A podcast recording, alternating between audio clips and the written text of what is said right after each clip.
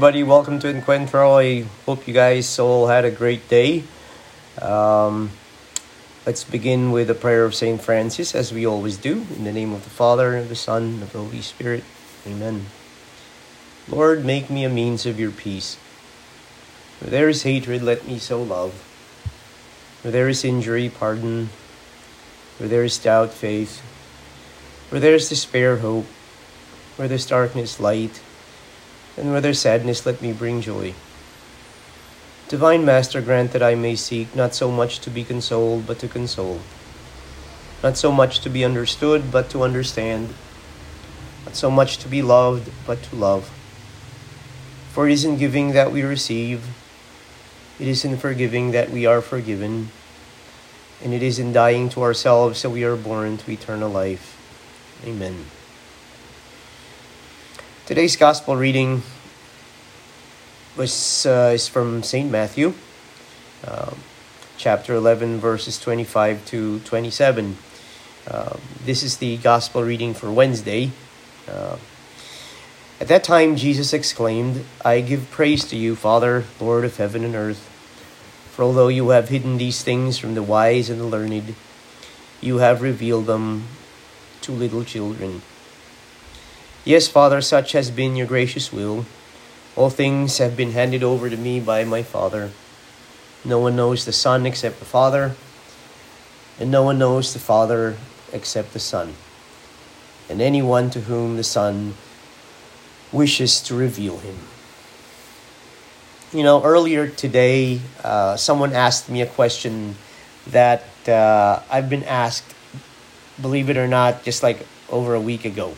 You know, it, uh, it's it's a question that's kept popping up uh, a number of times actually, so many times over the over the past two years uh, since I came home, and it's it's it's a it's a very friendly, harmless question. But you know, I guess people people sometimes wonder. You know, uh, uh, and each time I'm asked, you know, I've noticed over over the last two years. You know, I came home in July of twenty twenty one. Actually, the uh, the two year anniversary of my homecoming is uh, fast approaching. Um, but anyway, uh, each time I've been asked uh, this question or something similar over the last two years, I've noticed that uh, the feelings that have accompanied my attempt to answer the question um, have changed. Again, you know, over the last two years. Whereas two years ago, when I first came home and I was first asked that question, um, I, I, I, don't I wouldn't say I was miffed. It's just I was I was taken aback, and I didn't exactly know how to answer. And I remember the first thought that came to my mind back then was, you know, I don't think I want to answer your question, you know, something like that.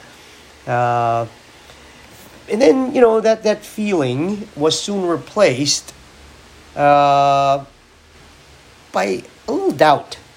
You know, um, about myself, you know, about the decision that I, I've made, uh, about the direction of things, you know, since since I came home, and you know, uh, most of those who know me uh, are familiar with uh, what I've gone through the last two years. You know, things have gotten better, uh, health wise, not so much, but but in terms of you know the other things, you know, the viral crap and everything, uh, forgive me for using that word, but it really felt like that uh, many times. Um, it, has been an interesting journey, uh, you know, and uh, that's putting it mildly. But again, you know, uh, as I said, uh, the, the, the initial feeling of kind of being taken aback by the question was replaced by a sense of doubt, you know. Um,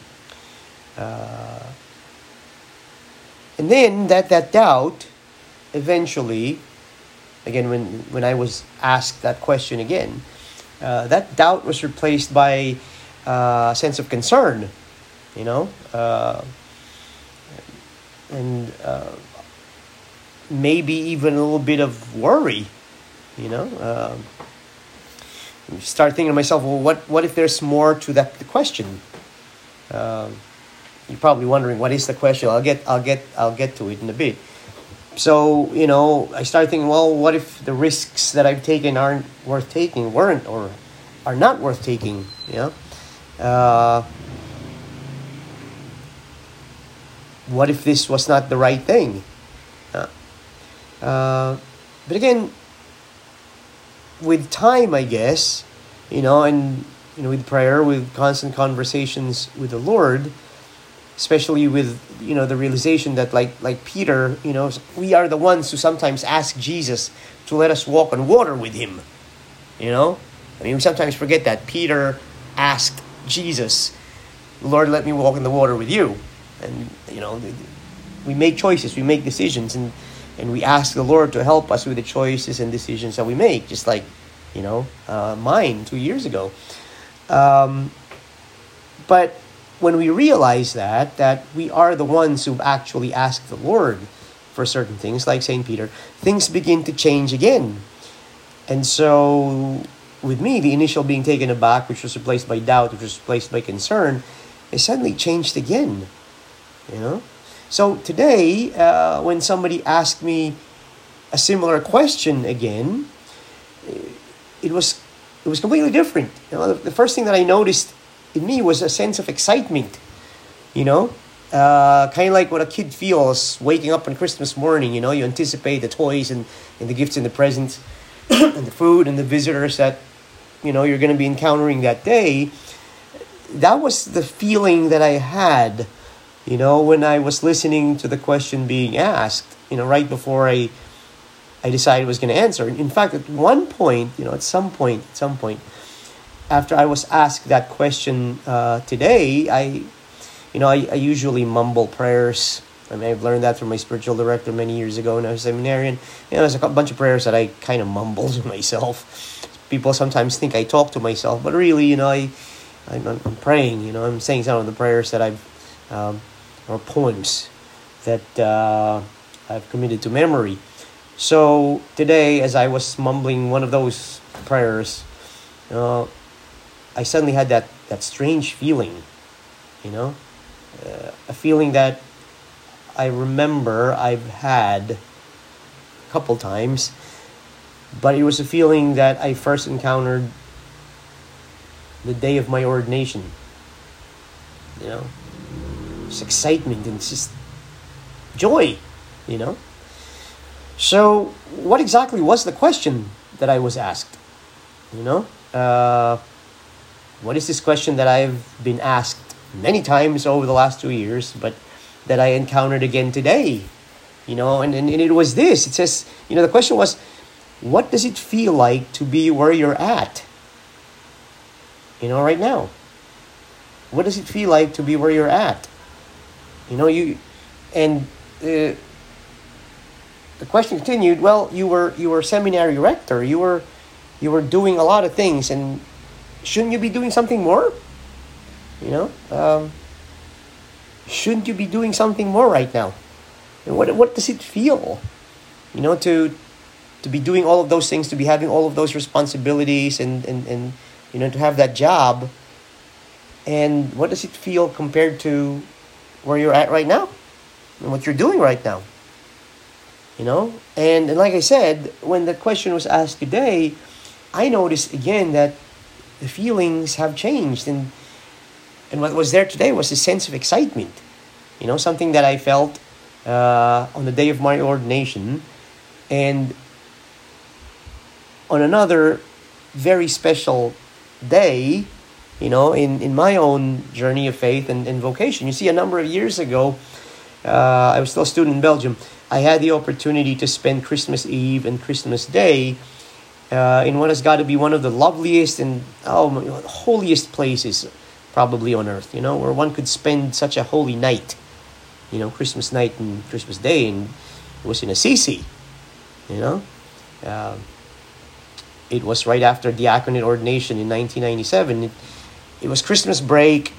Uh, I had just gotten ordained a deacon a couple weeks earlier and in Louvain, you know, in Belgium. And so me and my classmates, we went to Assisi and decided to spend Christmas there. We were in Rome first. Um, on Christmas Day, I remember I woke up very early in the morning. I, you know, I, I got up early and I walked out onto the uh, balcony, the balcony of the the hotel, and I, I began seeing the, the first rays of the dawn kind of piercing through the early morning darkness. You know, the birds were beginning to chirp. The air was crisp and cool, cold actually. And there was this fog all over the place, but you could still make out the forms of trees and whatnot all around. Um, I might as well have been in heaven, you know. Um, but that day, Christmas Day, uh, 1997, uh, so we I woke up early. I got up early, uh, and that morning we, me and my classmates, we head down to the uh, Basilica of Saint Francis. You know, um, uh, we attended mass, and then we went to the crypt where the uh, where Francis is buried, and we were so fortunate on that day that his tunic, you know, Saint one of Francis's tunics, I guess, uh, was on display and I remember sitting for a long time staring at the tomb and at the tunic that was kept in a in a in a big frame, you know, protected by glass. You know, it was a wooden frame and it's protected by glass. It was right there, you know, before his tomb. And I sat there for a long time. I, I don't know how long. We must have stayed there for hours. Um, and all I could remember was this feeling of tremendous peace you know? And it was there again today. You know, and I was thinking to myself, you know, back then, I mean, no wonder this place has produced two amazing saints, you know, Francis and Clare. Uh, it was just such a beautiful place. It was such a beautiful feeling. And all I could think of back then was I just wanted to stay. I wish I could have stayed there forever, you know? Frozen there, staring at the tomb and the tunic. And uh, there was also another feeling, another thought, apart from wanting to stay there, you know, for good if possible. It was more important. I remember thinking to myself, I want to be exactly like the man buried in that tomb. I want to be like him. You know, because I was thinking to myself, I mean, what else can compare to this? To this feeling? You know, to the thoughts that are now calmed down in my head. You know, I want this. I was thinking to myself, I want this more than anything else. This is so unbelievably amazing. That's what I was thinking back then. It, it makes your heart feel like it's going to burst and your head is spinning because your mind feels like it suddenly hit a wall and then bam you know you're not thinking anymore. You're not feeling anymore. You're you're not desiring anything anymore. You're just there standing in awe and wonder and amazement before something that you just can't grasp. It's something that grasps you instead. I know, you know, all this almost sounds too weird and mystical, I know. But that's how I felt.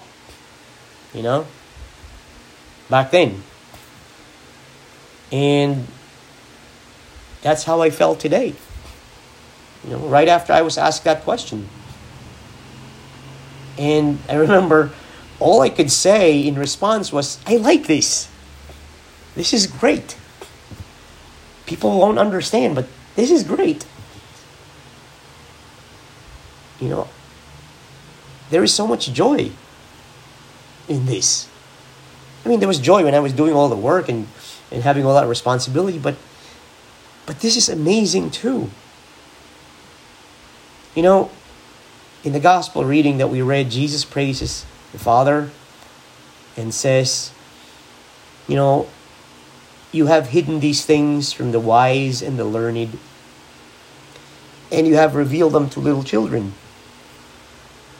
In another part of the gospel, he says that unless we acquire the heart of a child, we cannot enter the kingdom of God.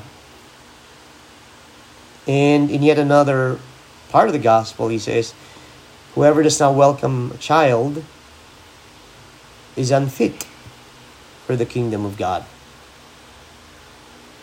Um, Albert Einstein, you know, once said, he says, and I'm quoting here, he says, the most beautiful thing we can experience is the mysterious. It's the source of all true art and science. Whoever does not know it and can no longer wonder, who can no longer marvel, is as good as dead. His eyes are dimmed.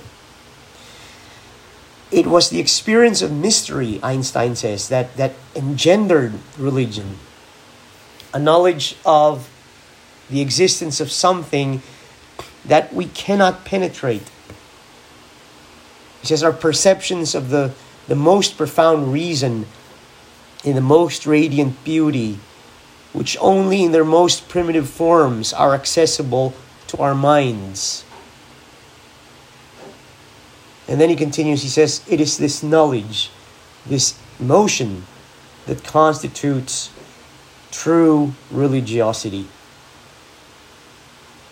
And then he finishes by saying, In this sense, and only in this sense, am I a deeply religious man. There is something deep and hidden and amazing in ordinary, everyday life. In the simplicity of plain, mundane, seemingly insignificant chores. I mean, sure, it's great to be building things and raising funds and, you know, and being responsible for a whole bunch of people. I mean, that was great.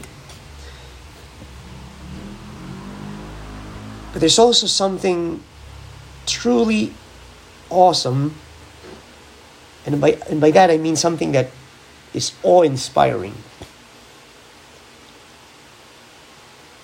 In the simple, in the plain, and in the ordinary.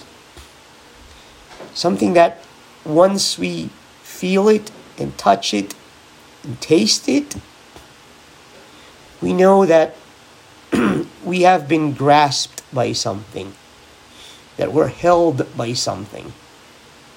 And we can only respond to that something with, with wonder, with amazement, with awe,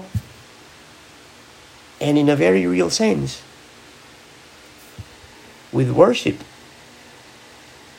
We bow down before it and we surrender to it.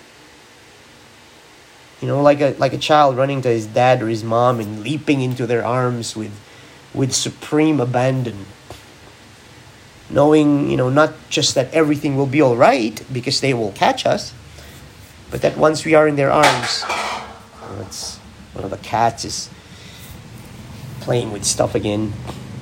Again, you know that when when once we're in their arms, there's there's going to be that kind of joy to which nothing can compare. The Lord opens up certain things to us. And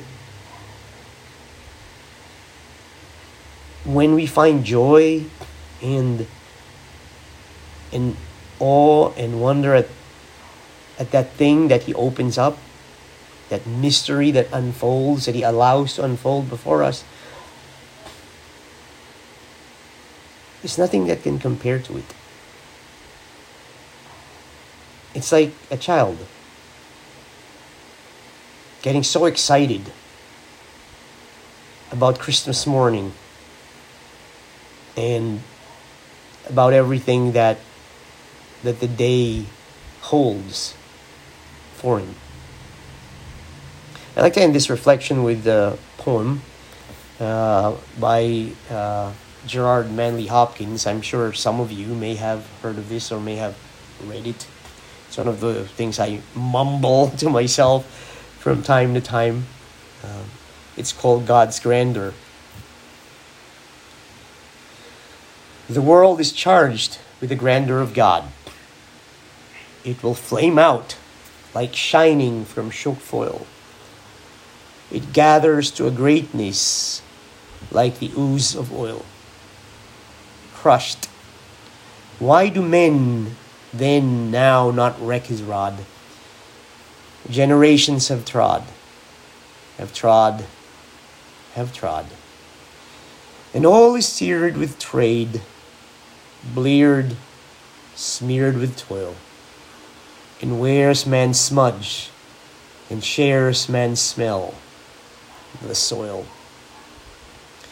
Is bare now, nor can foot feel being shod.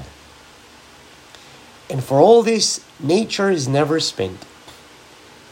There lives the dearest freshness deep down things. And though the last lights of the black west went, oh, morning, at the brown brink eastward springs, because the Holy Ghost over the bend world broods with warm breast and ah, bright wings. There is so much joy in the wonder and the mystery that unfolds before us in the ordinary and simple events, activities of daily life.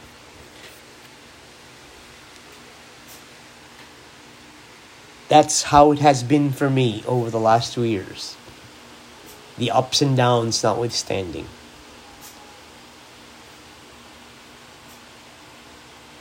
Sometimes it requires us to think and analyze. Other times, it just asks of us to accept things and, and embrace things with the excitement of a child on Christmas morning, or in my case, that Christmas morning that I was in Assisi,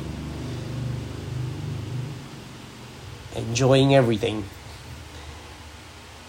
experiencing something that, for lack of a better word, was like heaven. And today, when somebody asked me that question, I felt the same way. And so I thought to myself, ah, I am in the right place. There's joy, there is happiness. This is where God wants me to be. And I am filled with excitement. I certainly hope that you too find those moments and embrace them and just live them. And like a child, just enjoy them.